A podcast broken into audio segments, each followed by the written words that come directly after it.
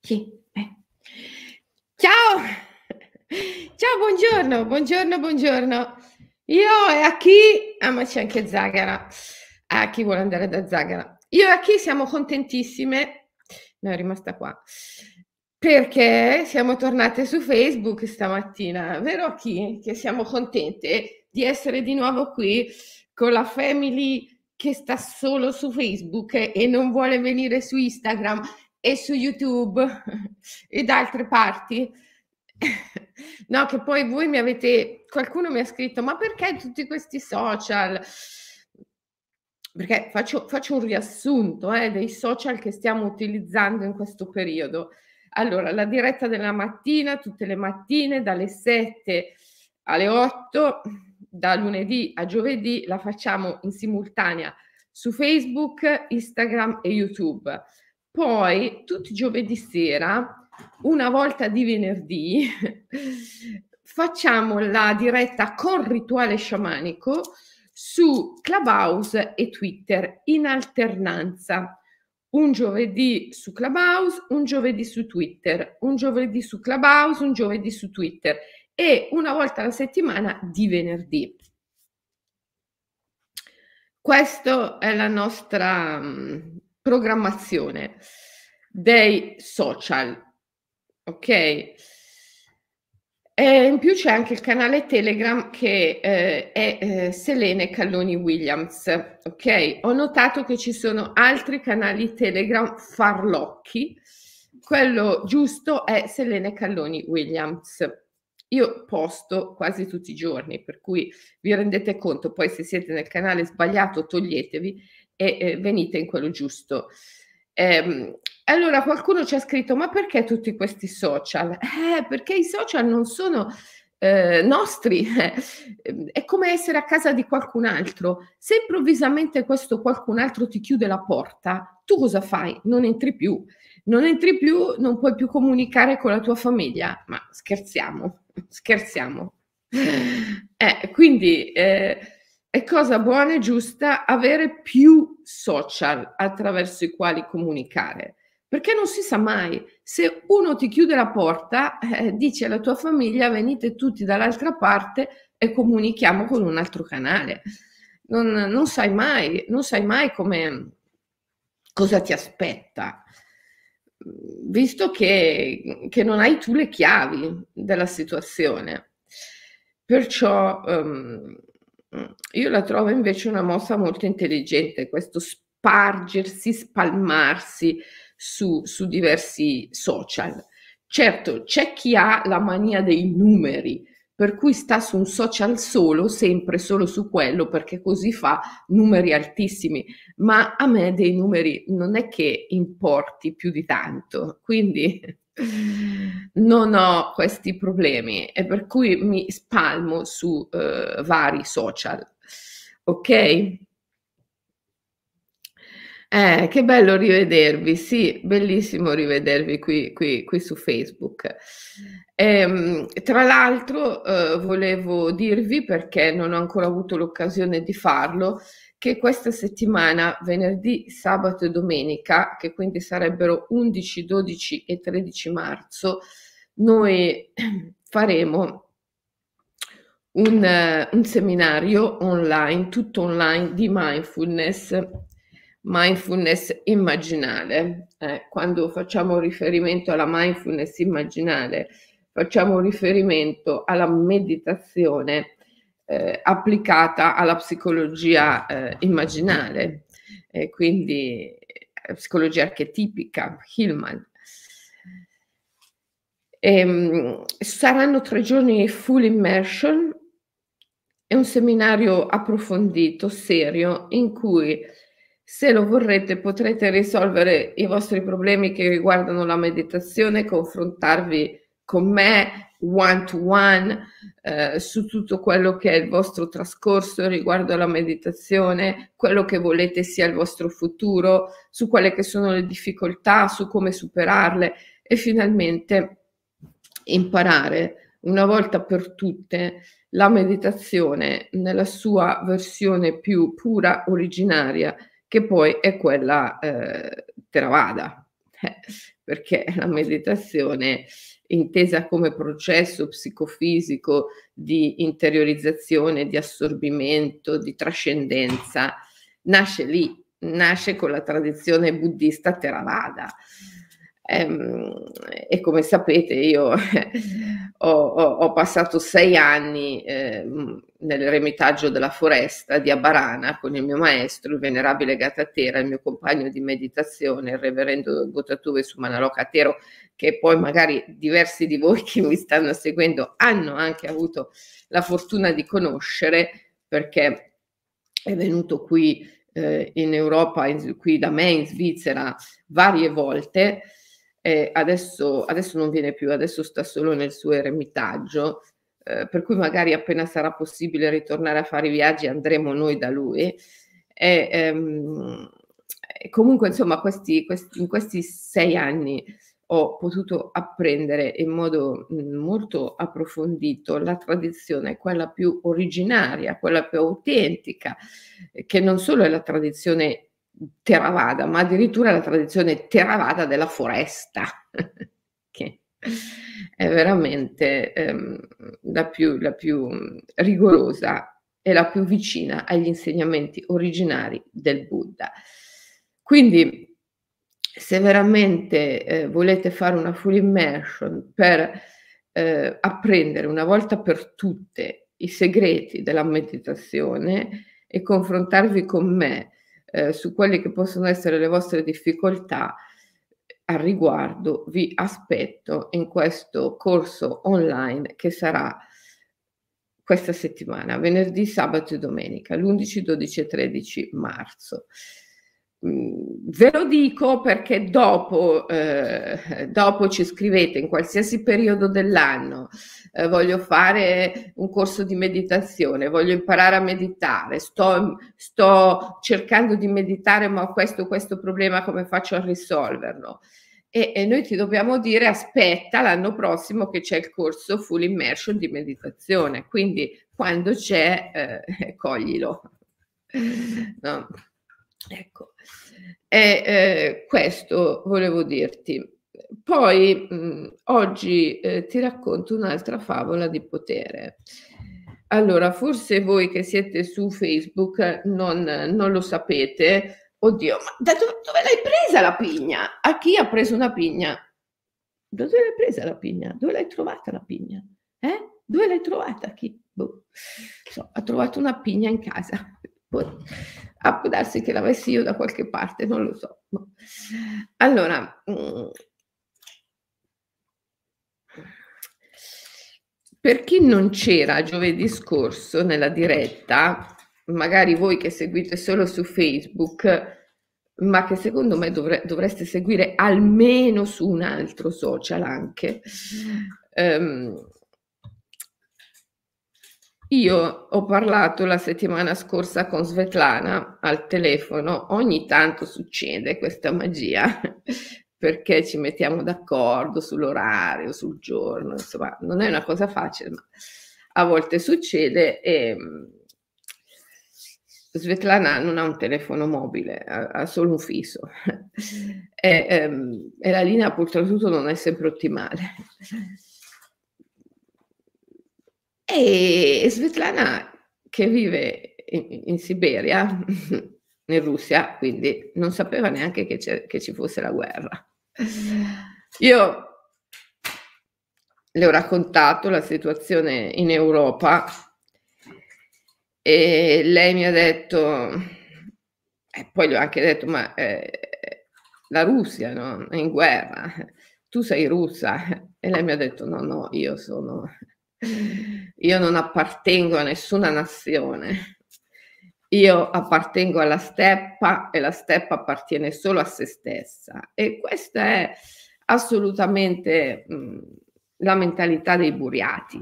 I buriati sono questa popolazione che, secondo gli storici delle religioni come Mircea Eliade, ha dato eh, origine mm, allo sciamanismo e Mircea Eliade dice lo sciamanismo stricto sensu eh, è un fenomeno di questa di questa gente. E, um, e, ancora oggi i buriati mh, hanno questo modo di sentire la vita e il mondo sciamanico.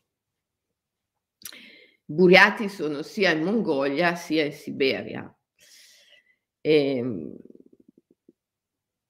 e hanno dato origine ai tempi all'impero più grande della storia, quello di Gengis Khan, vero? E, ehm, Gengis Khan era un tengrista, quindi la, la, la religione dell'impero più grande della storia è stata una religione di stampo sciamanico, il tengrismo, la religione del grande cielo blu. Tengri è il grande cielo blu. Ehm, però la mentalità di questa gente è che loro non riconoscono nella maniera più assoluta, non riconoscono le nazioni, non riconoscono eh, i popoli, le, le, le, le etnie eh, come separate le une dalle altre. Loro riconoscono solo l'essere umano, l'essere umano e la natura. E l'unica relazione possibile per loro è quella tra l'essere umano e la natura. La natura che è ancora divina per loro eh, Dio è nella natura, nel grande cielo blu, nella terra, nei fiumi. E, eh, perciò ehm, ritengo, e non solo io, che ehm, sia una visione molto importante anche per noi, il cui sentimento, il cui cuore eh, è da recuperare, perché ci permette di riscoprire una vera ecologia dentro di noi, un potere eh, di vera ecologia, di ecologia del profondo.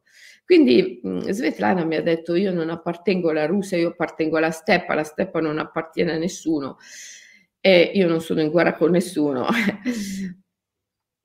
ovviamente.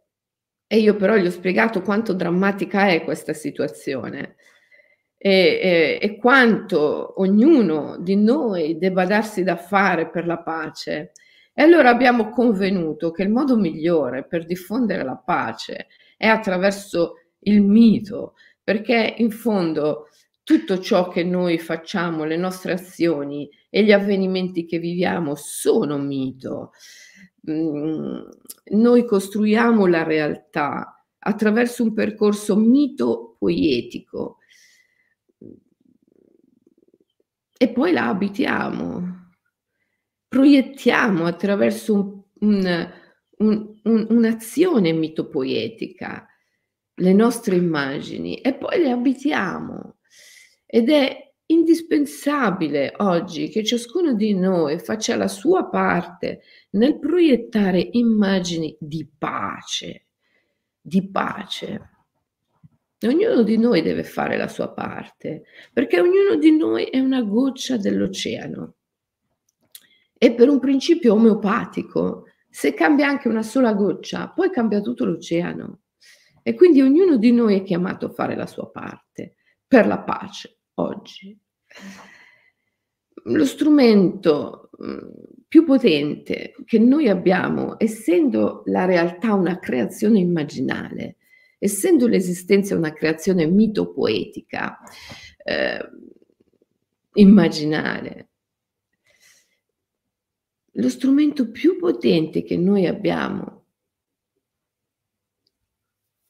è la narrazione, è il mito stesso, la favola di potere, come la chiamano gli sciamani. Cioè quella favola, quel racconto che contiene in sé le chiavi per una mm, potente trasformazione, la trasmutazione sciamanica. E quindi già giovedì scorso vi ho raccontato una favola, la favola di Vassilissa e della Baba Yaga. E oggi vi racconto un'altra favola, giustamente Svetlana diceva di prenderla da questo libro che, che mi ha dato lei tanto tempo fa, The Secret History of the Mongols, eh, non cercatelo perché tanto eh, non lo trovate in internet roba così, non c'è neanche l'autore e non c'è neanche la casa editrice, però c'è il segnalibro, quello con, di stoffa, con la... Insomma, questo qui. A me piacciono un sacco i libri con questi, questi segnalibri. Eh, magari convinco il mio editore, il prossimo libro, di metterci questo segnalibro. Cioè, è bellissimo.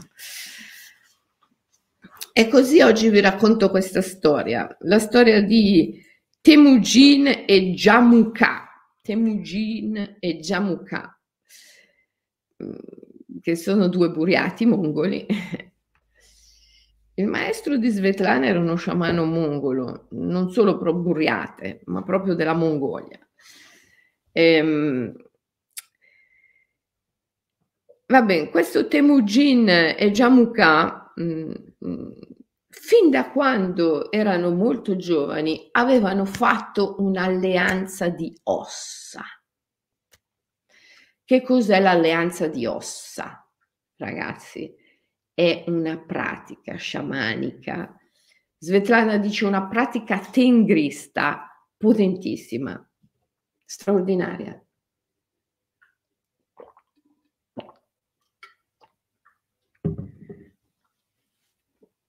Svetlana dice che, però anche questo è mito, è leggenda, perché come fa a saperlo, scusate?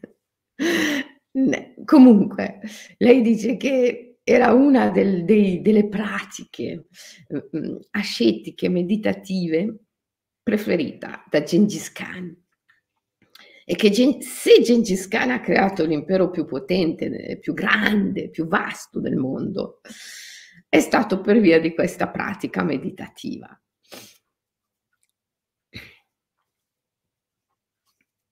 L'alleanza delle ossa. Infatti io gli ho anche detto, ma Svetlana, ma sei sicura che io vado a parlare di questo in una diretta così sui social? Chi, chi, chiunque no, può sentire, chiunque può ascoltare. E giustamente poi abbiamo convenuto che non è vero, non è che chiunque può sentire, non è vero che chiunque può ascoltare. Alla fine non importa quanto pubblico sia il canale attraverso cui tu dici qualcosa, alla fine ti ascoltano sempre e solo coloro che devono ascoltarti. Eh, e questa è la magia dell'universo. Accade sempre la cosa migliore possibile non c'è la possibilità dell'errore. L'errore è solo frutto del tempo e dello spazio, quindi esiste solo nella mappa mentale della realtà. Ma quello che noi facciamo, specialmente le nostre dirette, sono fuori dalla mappa mentale della realtà. È vero a chi? Eh? Infatti ci partecipano anche gli animali, giustamente. ehm, questa pratica dell'alleanza delle ossa Prima ti racconto la favola di potere, poi ti spiego la pratica dell'alleanza delle ossa. Allora, questi due ragazzi fin da giovanissimi avevano fatto questa alleanza tra loro. Qui nel libro c'è scritto a 11 anni Temujin e Jamuka avevano fatto la loro prima alleanza e ehm, erano remained companions for a year and a half. Sono rimasti compagni per un anno e mezzo. Dopodiché si sono mh, mm, lasciati, ma in virtù dell'alleanza delle ossa, in verità sono sempre stati insieme. Si sono ritrovati un po' di anni dopo e di nuovo hanno fatto la pratica dell'alleanza delle ossa. Ok? Come tu mi chiedi chi è Svetlana nella, nella chat, ma Svetlana è una degli sciamani protagonisti dei miei libri, Il profumo della luna. L'avete letto Il profumo della luna? Eh, legge. Ecco, questo, vedi qua in copertina, questa foto l'ho fatta io. Questo è Murkot Arkotà, dove vive Svetlana, in mezzo al, tra la steppa e il nulla, il nulla più assoluto. Mm, qua è dove vive Svetlana. E, e poi il discorso alla luna. Questi due libri, questi due libri, Svetlana è una dei protagonisti di questi due libri,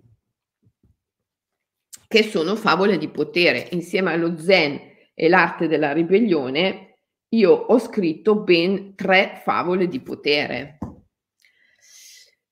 Dicasi favole di potere delle favole sciamaniche che hanno in sé delle chiavi di attivazione di poteri, capacità, possibilità per chi le ascolta o per chi le legge, in questo caso, essendo che si tratta di libri. libri. Ecco, quindi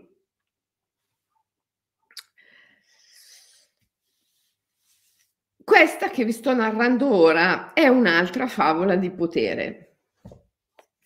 Questi due ragazzi si sono ritrovati quando ormai erano adulti, Temujin e Jamukha, e hanno rifatto l'alleanza delle ossa.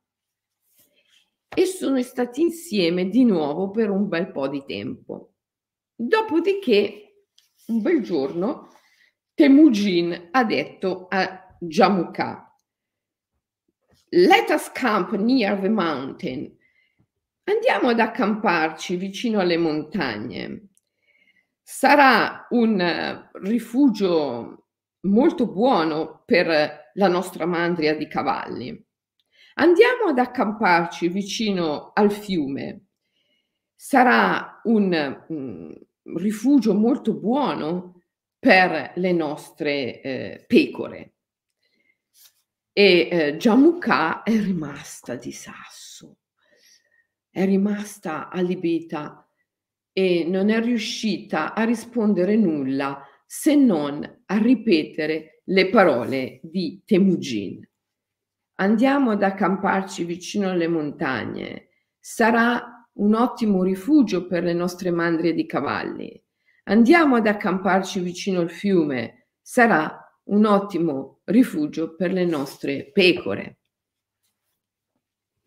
E dopodiché eh, lei è andata da sua madre, mh, mm, è andata da sua madre, Jamukha è andata da sua madre e gli ha detto, Temujin mi ha detto queste parole, le ha ripetute ancora.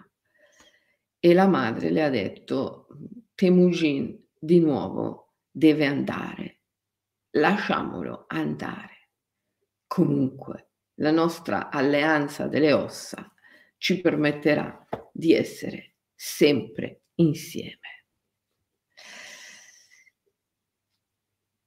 Questa è la favola di potere, questo è il mito.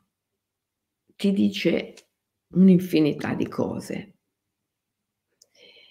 Innanzitutto ti rivela un segreto sciamanico potentissimo, e cioè che nelle ossa c'è il potere. Voi lo sapete che gli sciamani pretendono di riuscire da un osso a ricostruire un intero organismo. Beh, d'altra parte, Adamo è nato da una costola di Eva.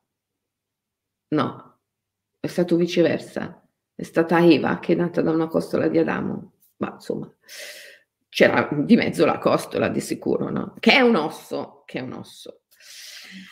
E mh, mm, nelle ossa mm, c'è, c'è, nelle ossa ci, c'è tutta la conoscenza, c'è tutta l'informazione. Ecco perché una delle meditazioni più importanti che voi imparate a fare, faremo insieme, venerdì, sabato e domenica se partecipate a questo corso di mindfulness e che spe- sempre faccio nella scuola di mindfulness è la meditazione sullo scheletro. Perché è così importante meditare sullo scheletro? Perché il Buddha, eh, tra i vari, pochi, importantissimi oggetti di meditazione che ha indicato, c'è lo scheletro perché lo scheletro con sé è, è, è lo scrigno Lo scheletro è lo scrigno della conoscenza. Se tu vuoi la conoscenza vera, devi andare nello scheletro. Euripide nelle Baccanti dice non è sapienza il sapere. Eh, fa questa distinzione no? tra la sofia e il sofon. Il sofon è la conoscenza mentale, quella la devi andare a prendere nella mente. Ma la sofia, la vera conoscenza, quella devi andare a prenderla nelle ossa.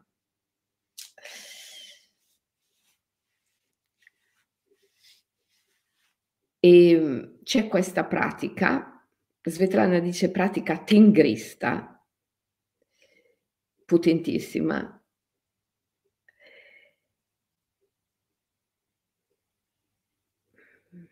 che consiste nel chiudere gli occhi che guardano fuori. Noi abbiamo quattro occhi, non due. Eh? Due guardano fuori, ma due guardano dentro. E ogni volta che chiudi gli occhi che guardano fuori, puoi aprire gli occhi che guardano dentro.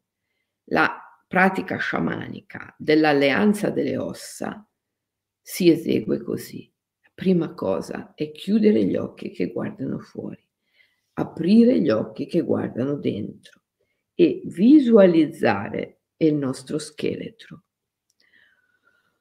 Poi visualizzare lo scheletro della persona, dell'animale con cui tu vuoi stabilire l'alleanza delle ossa. E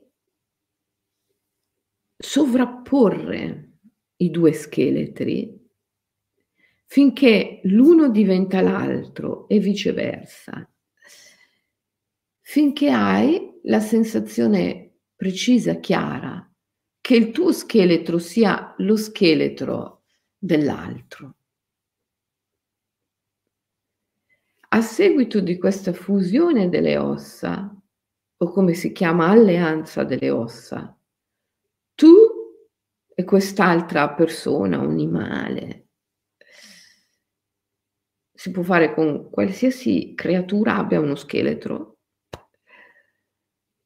a seguito di questa alleanza delle ossa, voi potete essere sempre insieme, sempre tra virgolette, che poi c'è un momento no? in cui vi separate, ma potete ritrovarvi. Questa pratica è bellissima perché espande la tua coscienza al di là dei muri dell'io ti permette di vedere, di sperimentare che tu non sei un io distinto e separato dal tutto. Tu sei un principio di coscienza, il sé, che è distinto, ma non è separato dal tutto.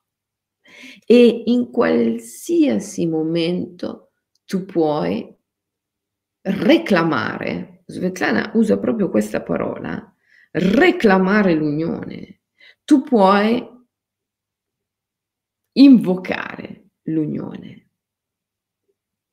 Tu sei un principio di coscienza, il sé distinto ma non separato dal tutto e in qualsiasi momento, in qualsiasi momento di bisogno, tu puoi invocare l'unione. Questa è l'alleanza delle ossa. Questa è l'alleanza che può portarci a creare, a manifestare l'esercito più potente del mondo, che oggi noi impeccabilmente vogliamo che sia l'esercito della pace. Possiamo creare l'esercito più potente del mondo attraverso la pratica tengrista dell'alleanza delle ossa.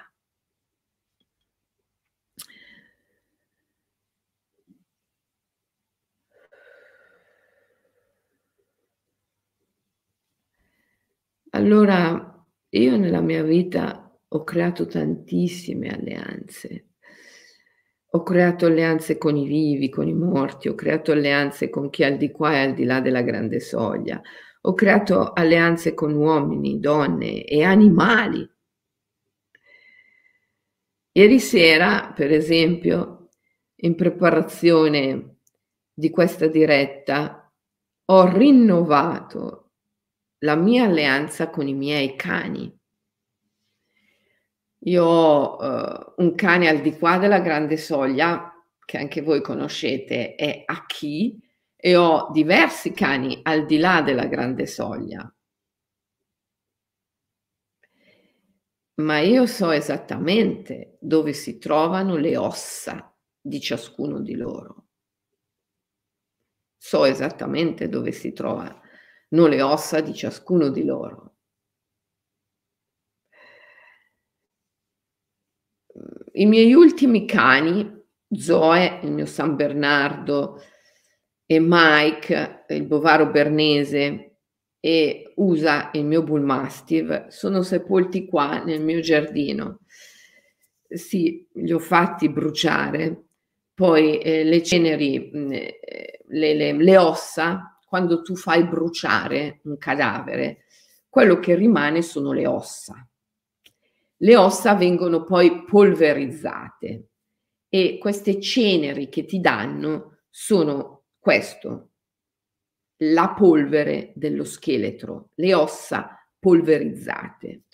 Io le ossa polverizzate dei miei cani le ho sepolte nel mio giardino e poi ho piantato delle piante. Eh, per cui so esattamente dove sono. L'alleanza con le ossa si può fare anche con la polvere delle ossa. Eh? Poi un cane che avevo quando ancora ero nella casa dove sono nata, pure è stato sepolto in giardino, ma eh, non è stato bruciato, per cui è stato sepolto per intero il corpo. Ma io so perfettamente dove è sepolto. E, ehm, allora ieri sera ho rinnovato l'alleanza delle ossa con i miei cani, con Aki, con Zoe, con Usa, con Mike e con Teodoro. E, ehm,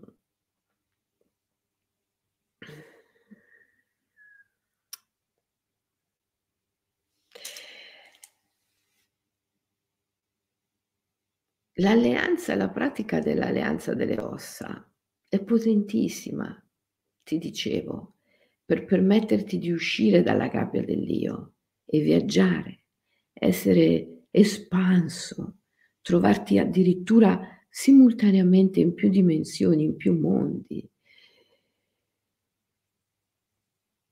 Quando io unisco le mie ossa a quelle di Aki,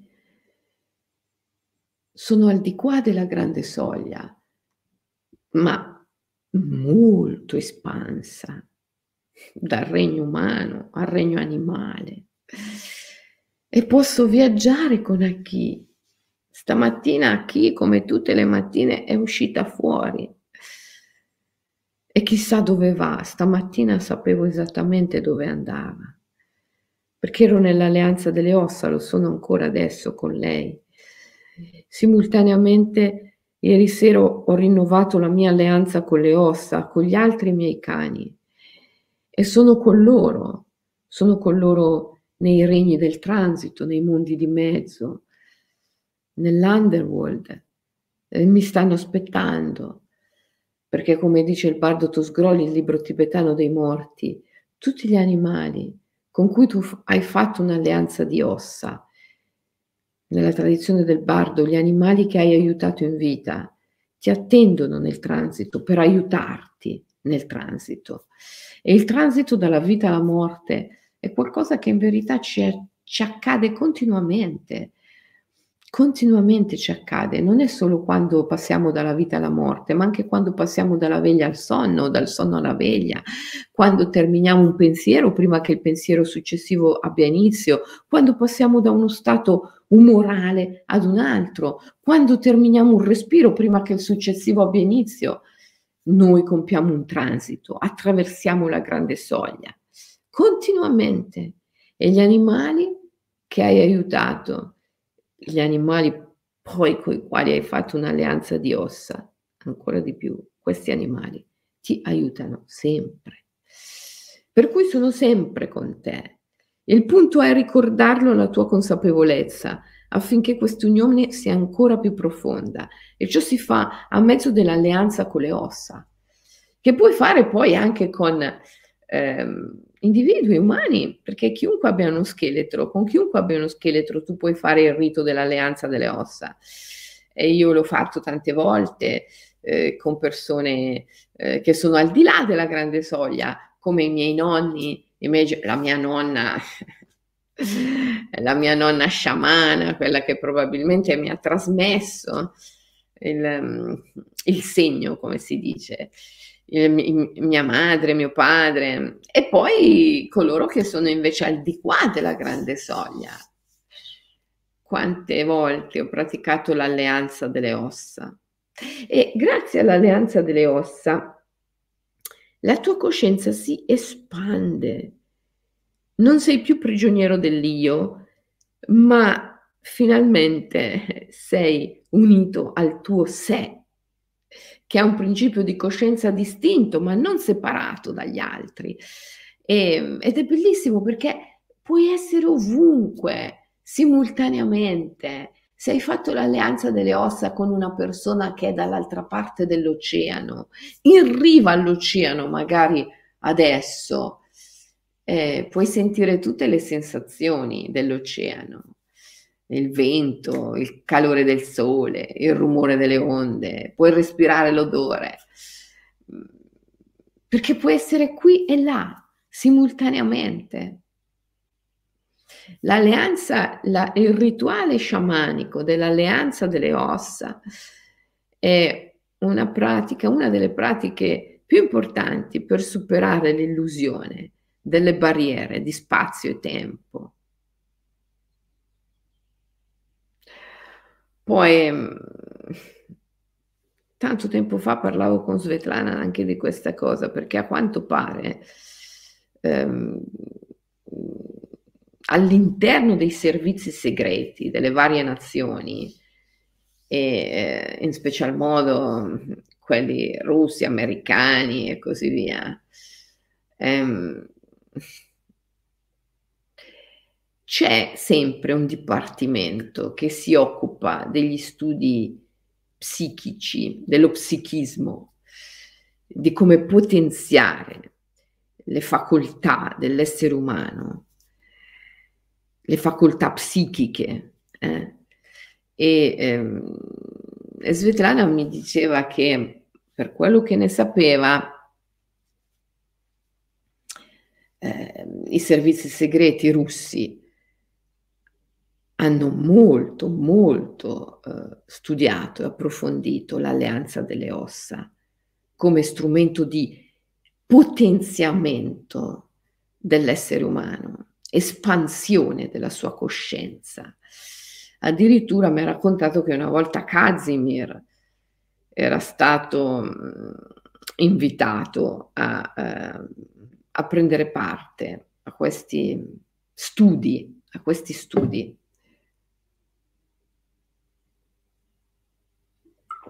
E lui l'aveva fatto senza rendersi conto che dietro c'erano i militari, gli organi di potere. Poi come si è reso conto, se n'è subito andato. Eh,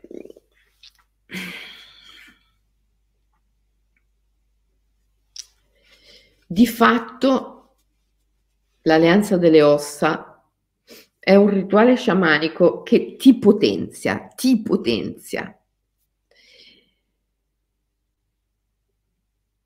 ti permette di accedere alla vera conoscenza, la Sofia, che è la conoscenza delle ossa, dello scheletro. Ti consente di superare le barriere dell'io, di espanderti e di avere degli alleati potentissimi che sono, che diventano te, diventano te. E, ehm, e li puoi anche lasciare andare e poi ritrovare e di nuovo lasciare andare e di nuovo ritrovare. questo lasciare andare, ritrovare, lasciare andare, ritrovare, mi ricorda l'amicizia stellare di cui parla Nietzsche. Infatti questa diretta l'ho intitolata L'amicizia stellare. Vi ricordate come Nietzsche descrive no? l'amicizia, l'alleanza profonda? Siamo come vascelli, navi, velieri eh, che si incontrano. È stato bello stare insieme, navigare insieme, stare insieme nei porti, ma poi viene il momento eh, di salpare per altri lidi e quindi uno va da una parte e uno va dall'altra, ma poi ci si può ritrovare perché un'alleanza delle ossa in verità è per sempre è per sempre, solo che a volte mm, ne hai necessità o anche piacere di viverla, di ricordarla, e a volte invece hai piacere o necessità di libertà e allora devi partire per altri lidi. Proprio come questi due qua della favola di potere mongola. Temujin e Jamuka. Temujin e Jamuka.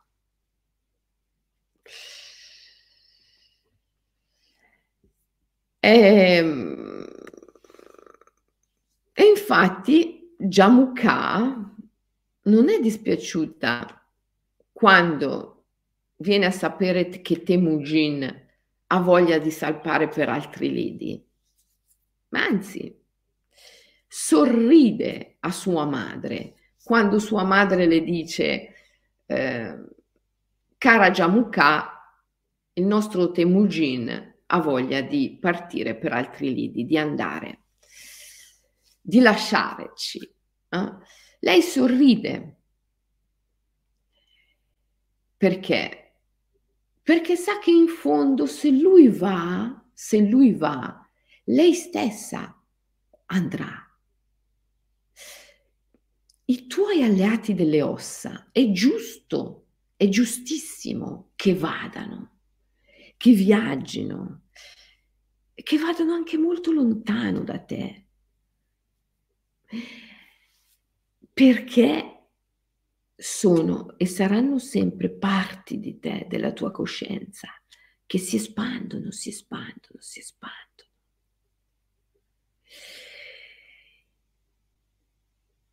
Gli alleati delle ossa devono essere ai confini del mondo, ma di tutti i mondi, perché in questo modo tu sei assolutamente espanso. E più sei espanso, e più sei potente, perché è un'espansione di conoscenza, è un'espansione di esperienza.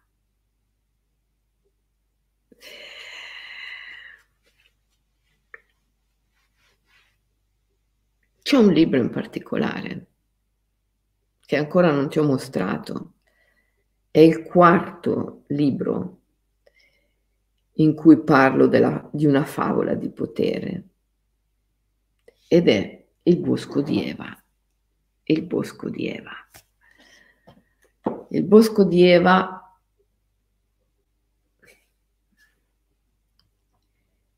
narra una, una favola di potere dove la protagonista compie questa alleanza delle ossa con una figlia che è al di là della grande soglia, con un figlio che è al di qua e con tanti altri suoi ascendenti, la mamma, la nonna, la bisnonna, e discendenti, la figlia della figlia della figlia, Eva, nel bosco di Eva, compie questa alleanza delle ossa al femminile, con tutte le sue ascendenti, madre, nonna, bisnonna, e tutte le sue discendenti, figlia, nipote, figlia della figlia della figlia della figlia della figlia, e le riunisce, riunisce tutte in un unico grandissimo cerchio di potere,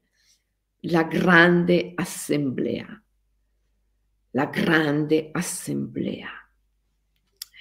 Noi eh, nei, nei, rituali, nei seminari, nei ritiri dell'Imaginal Academy impariamo a convocare la grande assemblea.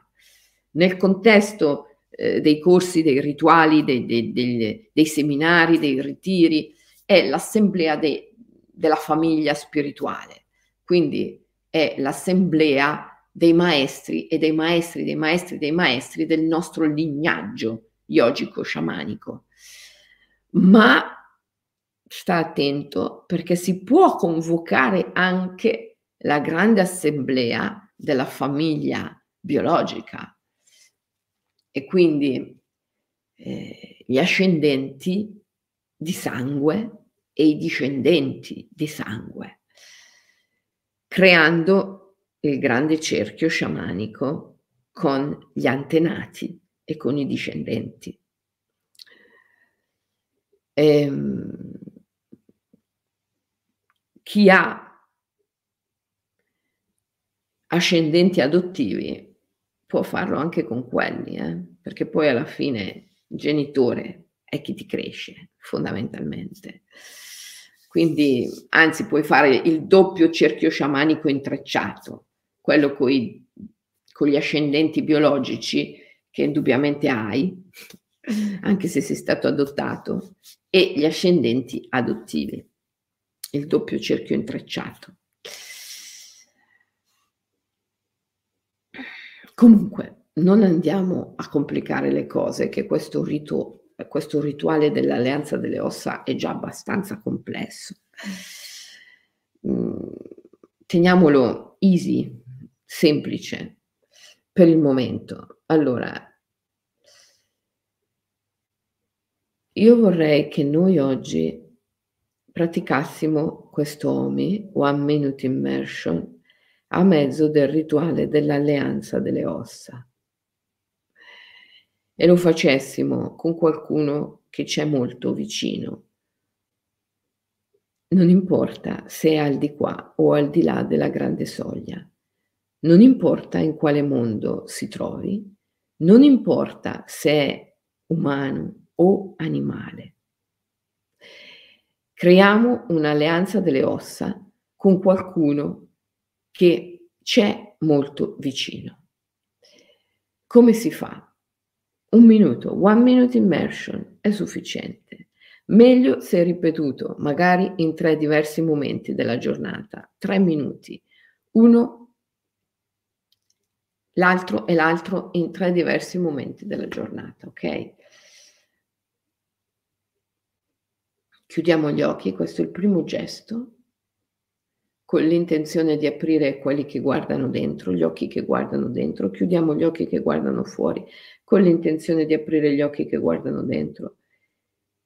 Visualizziamo il nostro scheletro. All'inizio si tratta soprattutto di immaginare lo scheletro dentro al corpo, ok? E poi immaginiamo lo scheletro dell'animale, della persona, con cui vogliamo stabilire o rinnovare l'alleanza delle ossa.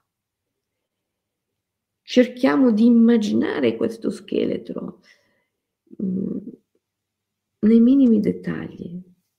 L'immaginazione è tanto più potente quanto più non ti sforzi, quanto più ti lascia andare, come se tu volessi addormentarti anzi di più ancora, svanire, sparire, finire. Più ti lasci andare e più l'immaginazione è potente. Immagina il tuo scheletro, immagina lo scheletro di colui, colei o dell'animale con cui tu vuoi creare l'alleanza delle ossa. E poi vedi le vostre ossa sovrapporsi. È un niasa, una sovra, sovraimpressione, sovrapposizione le vedi unirsi e sovrapporsi e alla fine tu hai entrambi gli scheletri, abiti entrambi gli scheletri.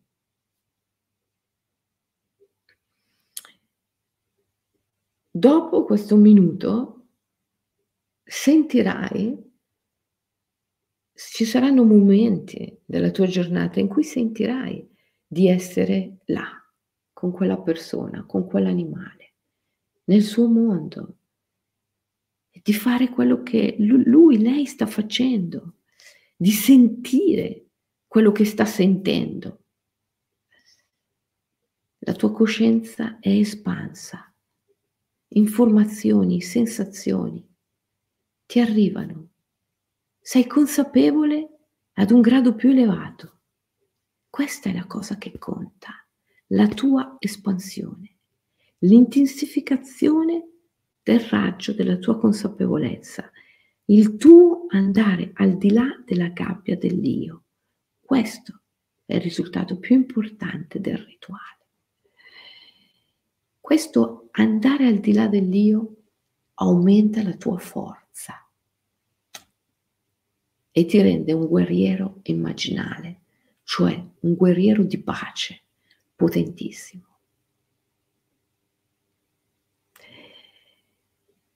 Tu sei un veicolo, devi rendere il tuo veicolo potente per metterlo al servizio della grande madre, per metterlo al servizio dei valori dell'anima, come per esempio oggi importantissimo per noi, la pace, la pace.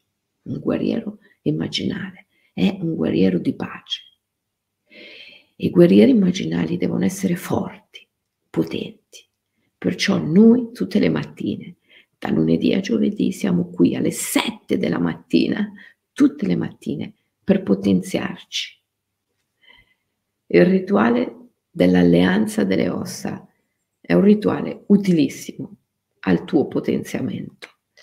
Perciò oggi lo pratichiamo sulla scorta di questa favola di potere